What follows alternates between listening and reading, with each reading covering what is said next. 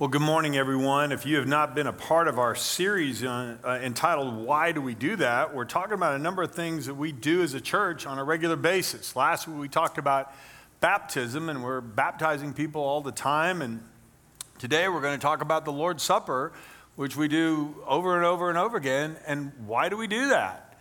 You might have grown up in church where that was always done. You went, well, it's just what Christians do. I don't know why we do that. Well, today, we'd like to talk about the reasons why we observe the Lord's Supper. In fact, point A on your sermon notes, your message notes, and if you're watching online, you can go to centeringlives.com and you can download the message notes there. But point A just tells us the number one reason we do this. We observe the Lord's Supper because Jesus told us to. He commanded us to. The Apostle Paul talked about this in 1 Corinthians 11. He said, "For I pass on to you what I received from the Lord himself. On the night when he was betrayed, the Lord Jesus took some bread, gave thanks to God for it. Then he broke it in pieces and said, 'This is my body, which is given for you. Do this in remembrance of me.' In the same way, he took the cup of wine after supper, saying, 'This cup is the new covenant between God and his people, agreement confirmed in my blood. Do this in remembrance of me as often as you drink it.'" Doesn't say how often to do it, but he does say that we're supposed to do this. And as often as we do, we're supposed to remember him. So today, we're going to observe the Lord's Supper at the end of following my message. But today, I also want us to focus on why do we do it so we can really embrace this. There are a number of wonderful reasons why Jesus commanded his disciples, just like with baptism last week. In fact, baptism and communion, depending on where you grew up, if you grew up going to church, it was either called a sacrament or an ordinance. But baptism and communion are two ceremonies, if you will, that Jesus gave us, that he commanded us to do. The apostles told us to do the same thing, and the early church observed these things as well. And so we're going to do those things. And it's important that we do because they help us picture spiritual truths. Last week we talked about baptism as a picture on the outside of what's going on inside in your heart. And the same thing is true with communion or the Lord's Supper. As we're eating the Lord's Supper together, observing the Lord's Supper, there are spiritual truths being communicated. And today, I want to talk with you about what those truths are. Will you pray with me, please? Lord, I love coming to church. I love coming to worship. But Lord, sometimes we do things, and we can do things just because we do them. And I don't ever want that to be the case with baptism. I certainly don't want that to be the case with the Lord's Supper. So today, I pray that you will speak and move me out of the way and teach us all something that we need to know about this important observance. In the name of Christ, we pray. Amen. Amen. So this is point B on your notes. We observe the Lord's Supper repeatedly, so we'll never forget what Christ did for us. It's easy for us to forget things. I can't ever remember my Netflix password. Okay? Sometimes we forget a friend's birthday. Sometimes we forget something. We go to a store. We're going to pick up 5 items, and we pick up 4. And then I come home and tell them, oh, just to confess to that. Anyway, then I'll come home. My wife go, "Did you get this?" It's like, nope, be right back, okay? And I'm driving again, but we forget things. We get distracted, right? Well, that's why we do the Lord's Supper. We observe the Lord's Supper over and over again. We don't ever want to be distracted from this. This is why Jesus came. So I want to unpack some things for you. First of all, when Jesus took the loaf of bread with his disciples the night before he was crucified and broke it and said, "This is my body," this is point one there for you, Christ sacrificed his body and took the punishment we deserve. He was letting his disciples know that he was going to suffer terribly. His body, like a broken piece of bread, would just be put under incredible stress. And the next day, when they saw him after he'd been brutally beaten, and a crown of thorns jammed into his head and nailed to a cross and spikes driven into his hands and his feet, and people mocking him, spitting on him, laboring, carrying his own cross to the point of crucifixion. Oh my goodness, they understood with a massive reality check here, this is what he was talking about the night before. But had they known everything that was going to happen, they would have understood Isaiah 53, a prophecy from hundreds of years earlier that talks about the exact event when Christ was crucified. This is the prophet speaking about the Messiah hundreds of years in advance.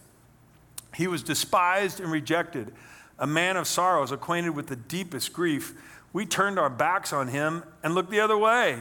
He was despised. We didn't care. Yet it was our weaknesses he carried. It was our sorrows that weighed him down. And we thought his troubles were a punishment from God, a punishment for his own sins. But he was pierced for our rebellion. He was crushed for our sins. He was beaten so we could be whole. He was whipped so we could be healed. All of us like sheep have strayed away. We've left God's path to follow our own. Yet the Lord laid on him the sins of us all. Yet the Lord laid on him the sins of us all. Could we read that much out loud together, please? Yet the Lord laid on him the sins of us all. When we break the bread at communion or eat of the bread at communion, the Lord's Supper, we're remembering that all of the wrath of God that was due you and me for the wickedness in our hearts, for every careless word, every lie, every promise we promised but never fulfilled, every time we hurt somebody or refuse to forgive somebody, or you go on and on and on, every crime ever committed, all those things, God's anger toward that. If you wonder, how could God let so much injustice go on? Well, injustice will all be punished one day. But for us to be freed from that punishment, Jesus said, well, if I give you all the punishment you deserve, I will destroy you. So I will take your punishment on me instead so you can go free. This is a way for God to show that he takes sin very seriously. And so if you wonder, how much does God hate sin? Look at Jesus on the cross. And that's why Jesus cried out, my God, why have you forsaken me? All the wrath of God that was due you and me was poured out on him instead. Oof. I mean, if we stopped right there, that should give us pause. There's a lot more to be said, though, today. I don't know if you've considered it lately.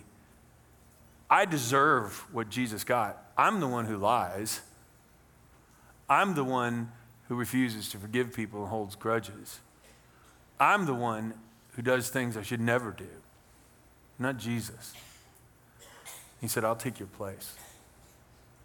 Father, lay all their sins upon me. Forgive them. They don't know what they're doing. His body was broken. As often as you do this, as you eat of the bread, remember that. Secondly, Christ shed his blood in order to cleanse us from sin and make us right with God. So after the meal was over, he took a cup of wine, passed it among the disciples, and told them to drink of it. He said, this is my blood. For the life of a creature is in the blood. This is Leviticus 17:11. Is in the blood, and I have given it to you to make atonement for yourselves on the altar. It is the blood that makes atonement for one's life. The wages of sin is death.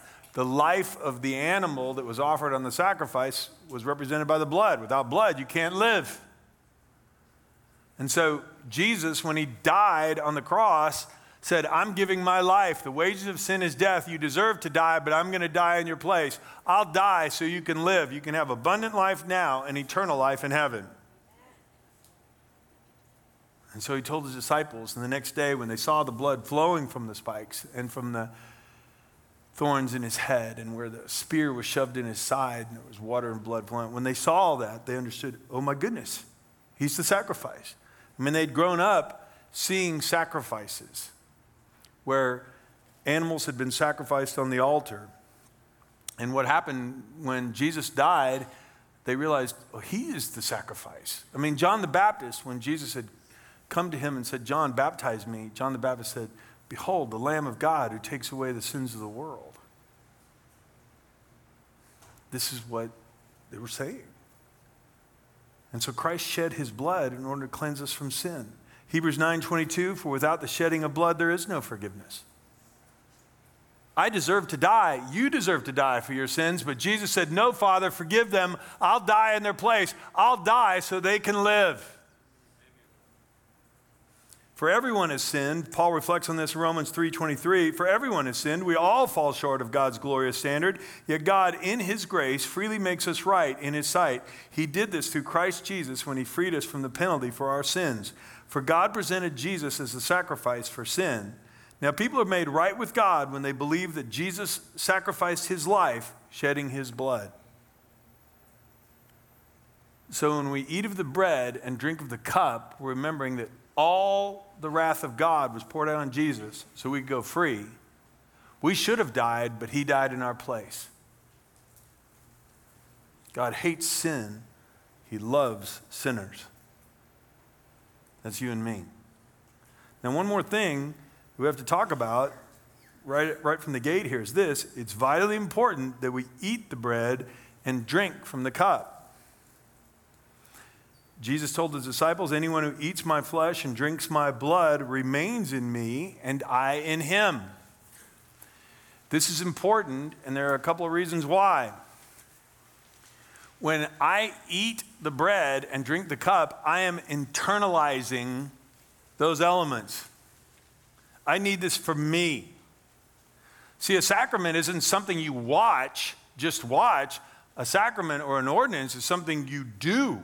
You participate in. When you're baptized, you're under the water and you come back up. This is your profession of faith of what's going on in your heart. When we eat of the bread and drink of the cup, we're saying, I believe this. I believe that I have been saved from the penalty of sin by what Jesus did for me on the cross. I believe this. Now, this is terribly, terribly important that we each do this of our own free will. And in the margin, you can write a few words. God has no grandchildren. God has no grandchildren. I spent time with a couple of my grandchildren yesterday. I loved it. When they're small now, when they grow up, they'll say, well, who's that guy? And they'll say, well, that's my dad's dad. Well, I don't ever want them to say that about God. I would hate that if my son said that about the Lord. Well, who's that? That's my dad's God. Mm-mm. You eat of the bread and drink of the cup, you do. You say, I need this. I am a filthy sinner who needs to have the penalty of sin paid. I am the person who should have been on that cross. I am the one who should have been beaten. I am the one who's mocked others. I'm the one who should have been mocked myself. But Jesus took my place. Praise God for Jesus.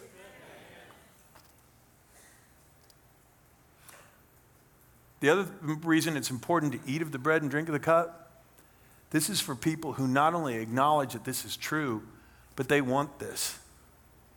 Do you know if you meet a starving man and you have some bread, he doesn't want you to show him bread. That looks like nice bread. Let me explain the nutritional value. Stop talking, give me the bread. That's what they'll say. And so this isn't just for theological speculation. When you and I come to the table for the Lord's Supper, when we eat the bread and drink the cup, it's because we realize I am not only a person guilty of these things, I'm desperately guilty of these things. Lord, if you don't save me, nothing else can. You don't have to tell a hungry person to eat. You don't have to tell a thirsty person to drink. They come freely. Jesus said, if you are hurting, come to me, all you who are weary and heavy laden, I'll give rest for your souls. And if you're here today and you go, I'm so tired of trying to run my life, I've run it into the ground, I need someone who can forgive me, I need someone who can restore me, then come to Jesus. And when we eat of the bread and drink of the cup, we're just reminding ourselves, we came. I don't want to watch other people eat. I don't want to talk about whether the bread's here, better there, or there. I'm just going to eat. I want to eat.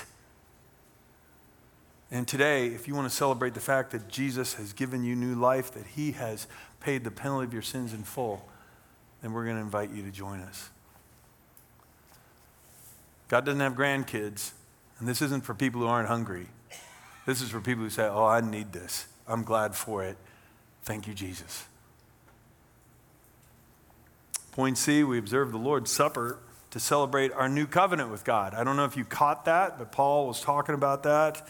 And what he wrote in 1 Corinthians 11, in Luke's gospel, he records it as well. When Jesus is serving his disciples at the Last Supper, this cup is the new covenant between God and his people, an agreement confirmed with my blood, which is poured out as a sacrifice for you. The old covenant was a covenant that God had given Moses when the people were at Mount Sinai, and they were camped out there, and they stayed there for about a year, and they got their whole they got their government organized, the sacrificial system organized, all these things done there. But when they arrived there at Mount Sinai, the Lord called Moses up on the mountain, and he said, Moses, prepare the people. In fact, this is from Exodus 19. He said this, Moses climbed the mountain. This is Exodus 19, verse 2. Moses climbed the mountain to appear before God. The Lord called him from the mountain and said, give these instructions to the family of Jacob. Announce it to the descendants of Israel. You've seen what I did to the Egyptians. You know how I carried you on eagle's wings and brought you to myself. Now, if you will obey me and keep my covenant, you will be my own special treasure from among all the peoples on earth, for the earth belongs to me. And so under the old covenant, God laid out the terms. Here are the terms. If you obey me, I'll be your God. If you are faithful to the things I command you to do, then I'll protect you and I'll bless you. The problem with the old covenant was they couldn't keep it. I mean, we're all sinners. We can make promises all day long, and we don't keep them. And that's what happened to the people in the Old Testament. And that's why later in Jeremiah 31, 600 years before Jesus was born, he gave a prophecy that God would want to have, that God was going to set up a new covenant because we're not able to keep the old one. Listen to what the writer of Hebrews says about this. But now Jesus, our high priest, has been given a ministry that is far superior to the old priesthood, for he's the one who mediates for us a far better covenant with God based on better promises. If the first covenant had been faultless, there would have been no need for a second covenant to replace it. But when God found fault with the people, he said, the day is coming, says the Lord, and I will make a new covenant with the people, when I will make a new covenant with the people of Israel and Judah. This covenant will not be like the one I made with their ancestors when I took them by the hand and led them out of the land of Egypt. They didn't remain faithful to my covenant, so I turned my back on them, says the Lord. But this is the new covenant I'll make with the people of Israel on that day, says the Lord. I'll put my laws in their minds. I'll write them on their hearts. I'll be their God, and they'll be my people. I'll forgive their wickedness. I will never again remember their sins. The Lord says, I'm going to make a new covenant because the old one didn't work. I gathered you together at Mount Sinai. I told you what I expected of you, and you said you'd obey, but you didn't. And if you've ever bought a car, you bought a house, they have all kinds of paperwork for you to sign. And they tell you, if you make these payments, then we will give you these keys. If you do not make these payments, we will send the repo man to your house. And they will tell you a bunch of other things about late fees and early payment, and here's how much interest you owe. But this is, if you do this, we'll do that. If you don't do this, we won't do that. That's the agreement. Under the old covenant, this is exactly what was happening. People were told, I need you to keep these commandments. They wouldn't do it. And under the old covenant, he said, well, then I'm going to let you offer animal sacrifices in your place. Animals aren't one-to-one. You're created in my image. Animals are not. But if you'll take the best of your herd or the best of your flock and sacrifice them in your place, and he gave them specific instructions on how to do this, he said, if you will do these things, then I will forgive you. But you're going to have to repeat this year after year after year. And they did this for centuries. And when Jesus came, he said, I'm going to give you a brand new deal, a new covenant. And this is exactly what Jeremiah had prophesied. So here are a couple of terms from the new covenant. And there's many more, but here are three that are really important. In the new covenant, we are saved by God's grace, his undeserved kindness. We don't need to earn his love or forgiveness. We don't have to perform a certain way. In fact, the Apostle Paul said this about it. God saved you by his grace when you believed. And you can't take credit for this. It's a gift from God. Salvation's not a reward for the good things we've done, so none of us can boast about it. What's so great is if you go back to where I was reading there from Hebrews 8, the last few verses, it says, "This is the new covenant I will make with the people of Israel on that day, says the Lord. I will put my laws in their minds. I will write them on their hearts. I will be their God. They'll be my people. I will forgive their wickedness, and I will never again remember their sins." The problem with the old covenant was we could never make the payments. We couldn't do it. Under the new covenant, the Lord says, I will. I not only make the agreement with you, I'll make all the payments. And you go, John, that's good news. That's what the gospel means. That's good news. I have to give you a new covenant because I'll keep you under the old covenant. You're failing miserably. It'll never work. And so the old covenant shows us exactly how much we need Jesus. In fact, I don't know if you realize this, but old covenant, another way to say that is Old Testament. Testament and covenant mean the same thing. Under the old covenant, in the Old Testament times, you had to keep the law, and we couldn't do it. In the New Testament, Jesus came and gave us a new covenant that's far better. If this is good news to you, would you say amen? Secondly, in the new covenant, God gives us the desire and the power to love and obey him. We aren't able to do this in our own strength. So, not only did Jesus come to save us from the penalty of sin, but when we come to Christ, we are asking him to change us from the inside out, and we're acknowledging that we are being saved from the controlling power of sin. I mean, think about this. If Jesus said, hey, I'm going to die on the cross and pay the penalty for your sin, you come to me, I'll forgive all the sins you've given up to that point. Now, don't mess up again. Well, I'd be no better off. I mean, if I couldn't make the payments before, why am I going to make them now, right? I'm not. I can't change myself. But Jesus said, I'm going to go prepare a place for you in heaven. When everything's ready, I'm going to come get you. But until then, I'm going to ask my Heavenly Father to send the Holy Spirit, who will not only be with you, he'll be in you, and he'll change you from the inside out. Listen to what Ezekiel said about this. This is another Old Testament prophecy. And I'll give you a new heart, and I will put a new spirit in you. I'll take out your stony, stubborn heart, and I'll give you a tender, responsive heart. I'll put my spirit in you so that you will follow my decrees and be careful to obey my regulations. Some of you have marked that scripture and go, I'm going to read that to my brother-in-law. He's got a stubborn, stony heart. Well, your brother-in-law could say so to you, and he'd be right. Do you know what it means when we eat of the bread and drink of the cup? We're saying, God, I need a new covenant. I not only need you to pay the penalty for my sin, Lord, I need you to give me a heart transplant and free me from the controlling power of sin, because my whole life I've developed a lot of sinful habits, and Lord, without your help, I'm never going to break them. But here's the good news. When we ask Jesus to come into our hearts, forgive us of our sins, that's when the Holy Spirit comes in, and little by little, day by day, he changes us to make us a little more like Jesus. Attitude by attitude, habit by habit, about our tongue, our temper, our money, time management, the way we think about people of other races. I mean, it's a total redo. It's a total heart transplant. This is what Paul is talking about in Philippians 2. For God is working in you, giving you the desire and the power to do what pleases him. Could we read that verse out loud together, please? For God is working in you, giving you the desire and the power to do what pleases him. Now this time, I want you to say me instead of you. Let's read it one more time. For God is working in me, giving me the desire and the power to do what pleases him. So when I eat of the bread and drink of the cup, I'm not only saying, thank you, Lord, for what you did in the past, I'm thanking you, Lord, for what you're doing right now.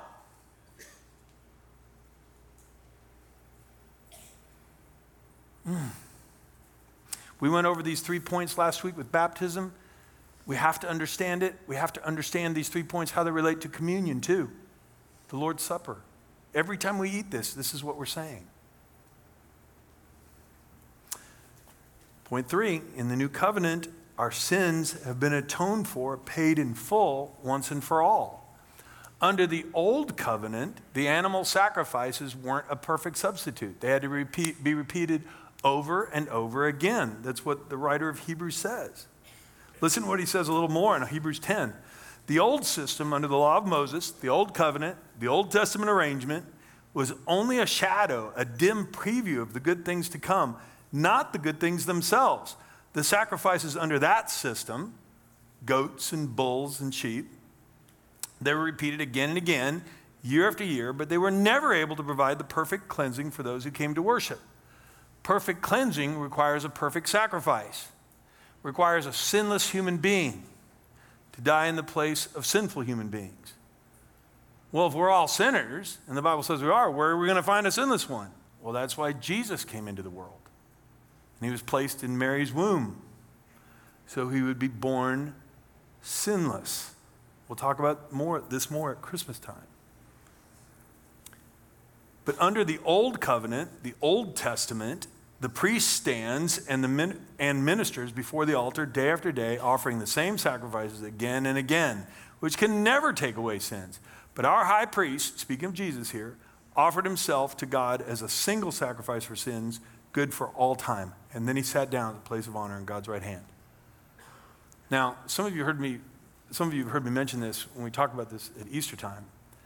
But it's very significant. Every time you read a description of the Old Testament tabernacle, the portable temple, and later Solomon's temple, there's a great amount of time spent describing the tables, the lampstands, the altars, the knives, the basins, the bowls, all the things that are used for preparing the sacrifices and places to wash and places to offer the sacrifices and things.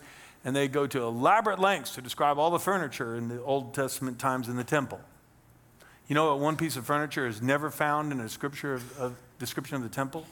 A chair. There were no chairs. You know why not? Because the priest's work was never done. Every time they'd offer a sacrifice, they had to start offering the next one. It's kind of like being a mom making food. That's a different story. Anyway, you know, the food preparation never ends. Never ends. But now listen about when Jesus came. But our high priest offered himself to God as a single sacrifice for sins, good for all time, and then he sat down in the place of honor at God's right hand. Why did he sit down? It's finished. That's what Jesus said when he died on the cross, his final words on the cross. Jesus said, "It is finished." And with that, he bowed his head and gave up his spirit. The penalty has been paid in full. Another way you can translate "it is finished," by the way, the Greek word is, it's all one word, tetelestai is how that's pronounced. It's an accounting term which means paid in full. You, right above that, instead of "it is finished," Jesus' last words could also be translated very accurately, paid in full. What's paid in full? The penalty for every one of John Schmidt's sins, your sins too, if you come to Jesus. Now that, my friends, is good news. Not only that, but Jesus said, "I'm brokering a new covenant now, better terms." You couldn't keep the old terms anyway. So not only am I going to pay the penalty in full, I'm going to place my spirit in you. The Holy Spirit's going to change you from the inside out. This has to be understood when we take communion together.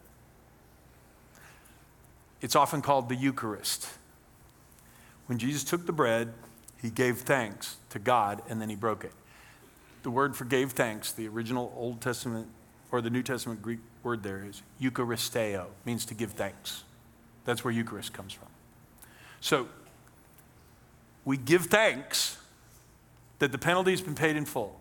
We give thanks that not only have we been saved, we're being saved from the controlling power of sin. And there's one more dimension. We also give thanks that one day soon, he's going to take us home to heaven and we'll be freed from the very presence of sin. This is what Paul went on to say. One more verse here for you.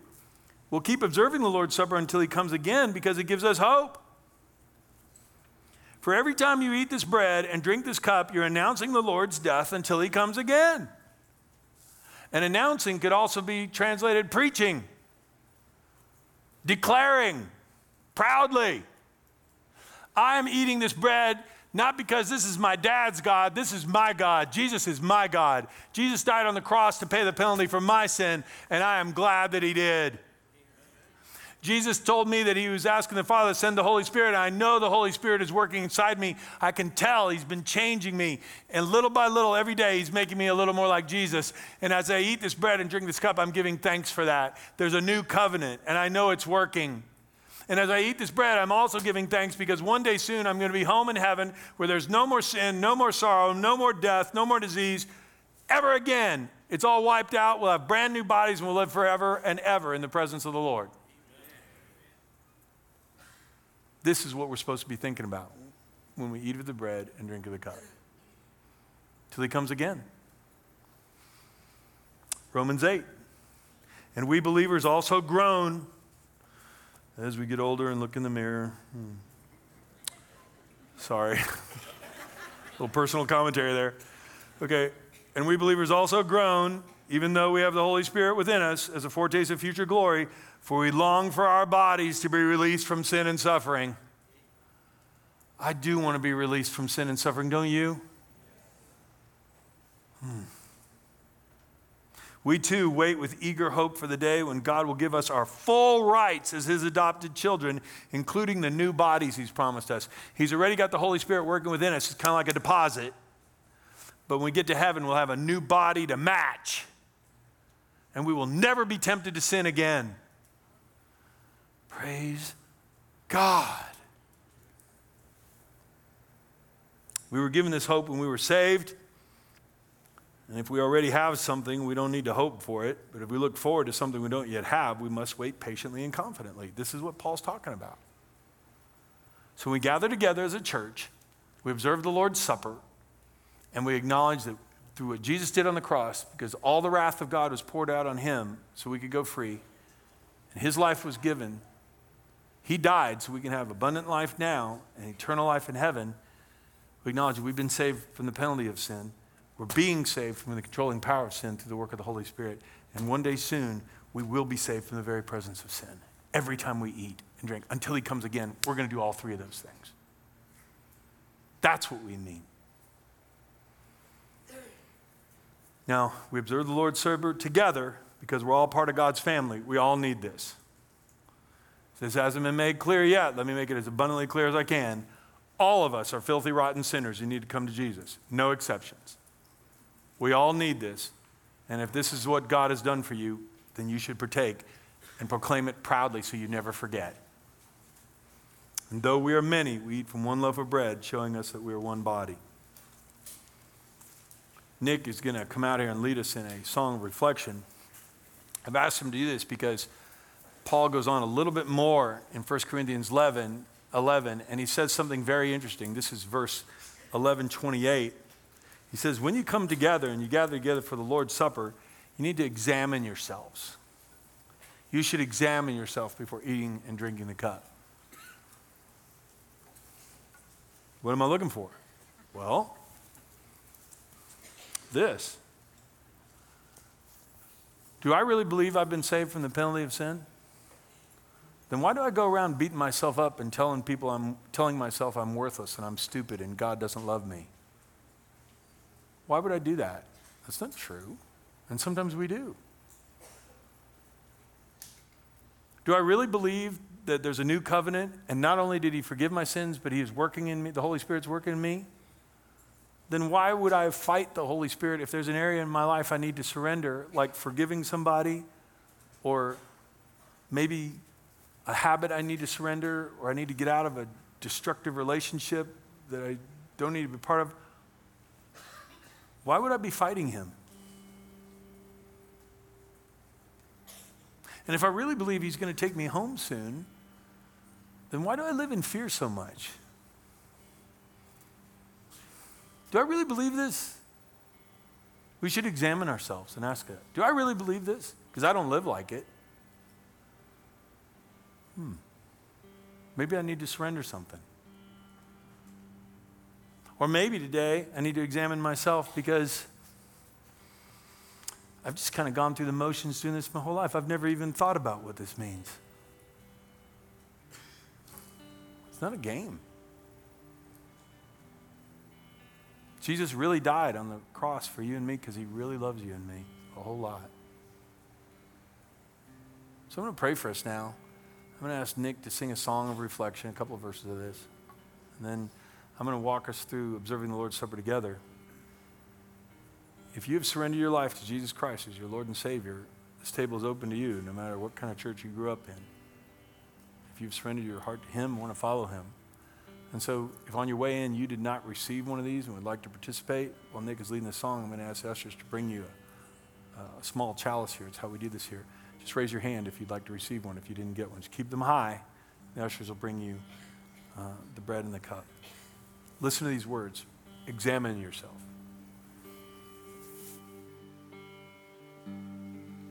Oh, my heart longs to be purified.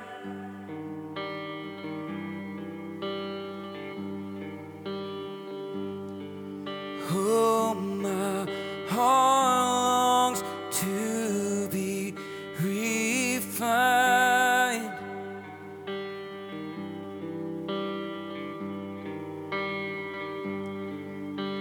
Oh, my heart longs to be purified. Oh, my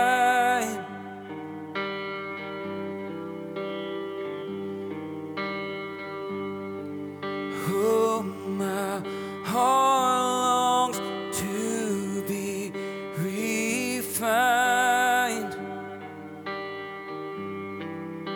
I'm crying out, a holy heart is what I long for, what I cry for, what I need. A heart that loves you, a heart that hears you, and fears you, and sees you as you are.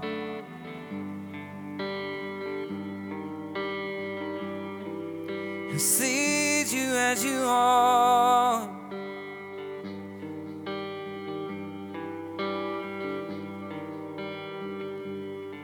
Search my heart, oh God, and see in me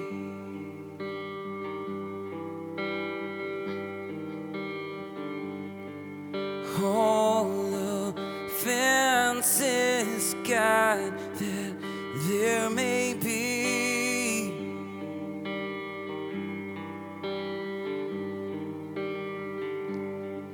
Search my heart, oh God, and see in me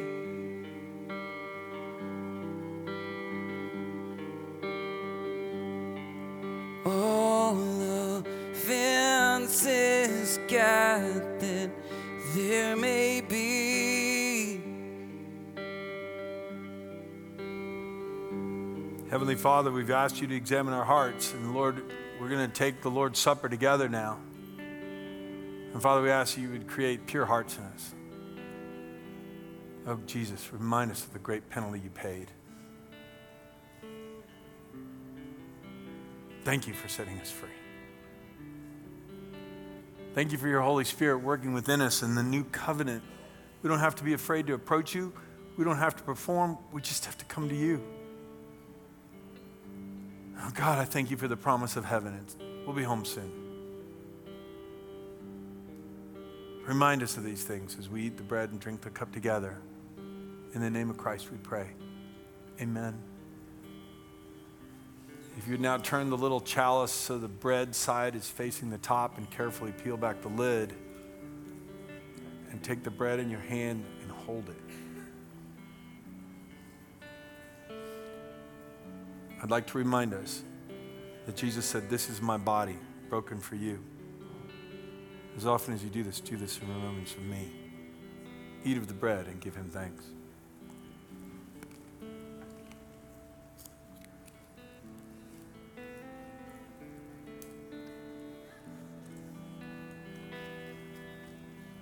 Thank you, Jesus.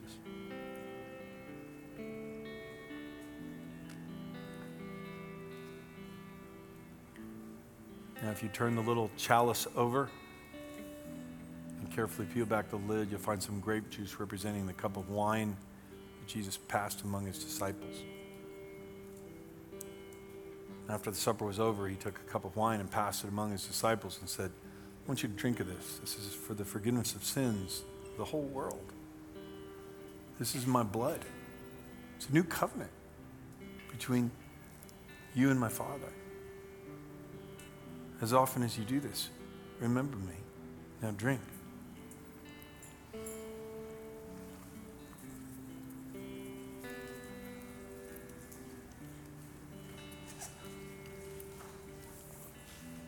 We thank you, Jesus, for new life.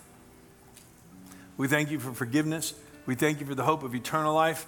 And we pray, Lord, that we will proclaim this proudly until you come again. And Lord, we pray that if you come back today, you will find us busy serving you.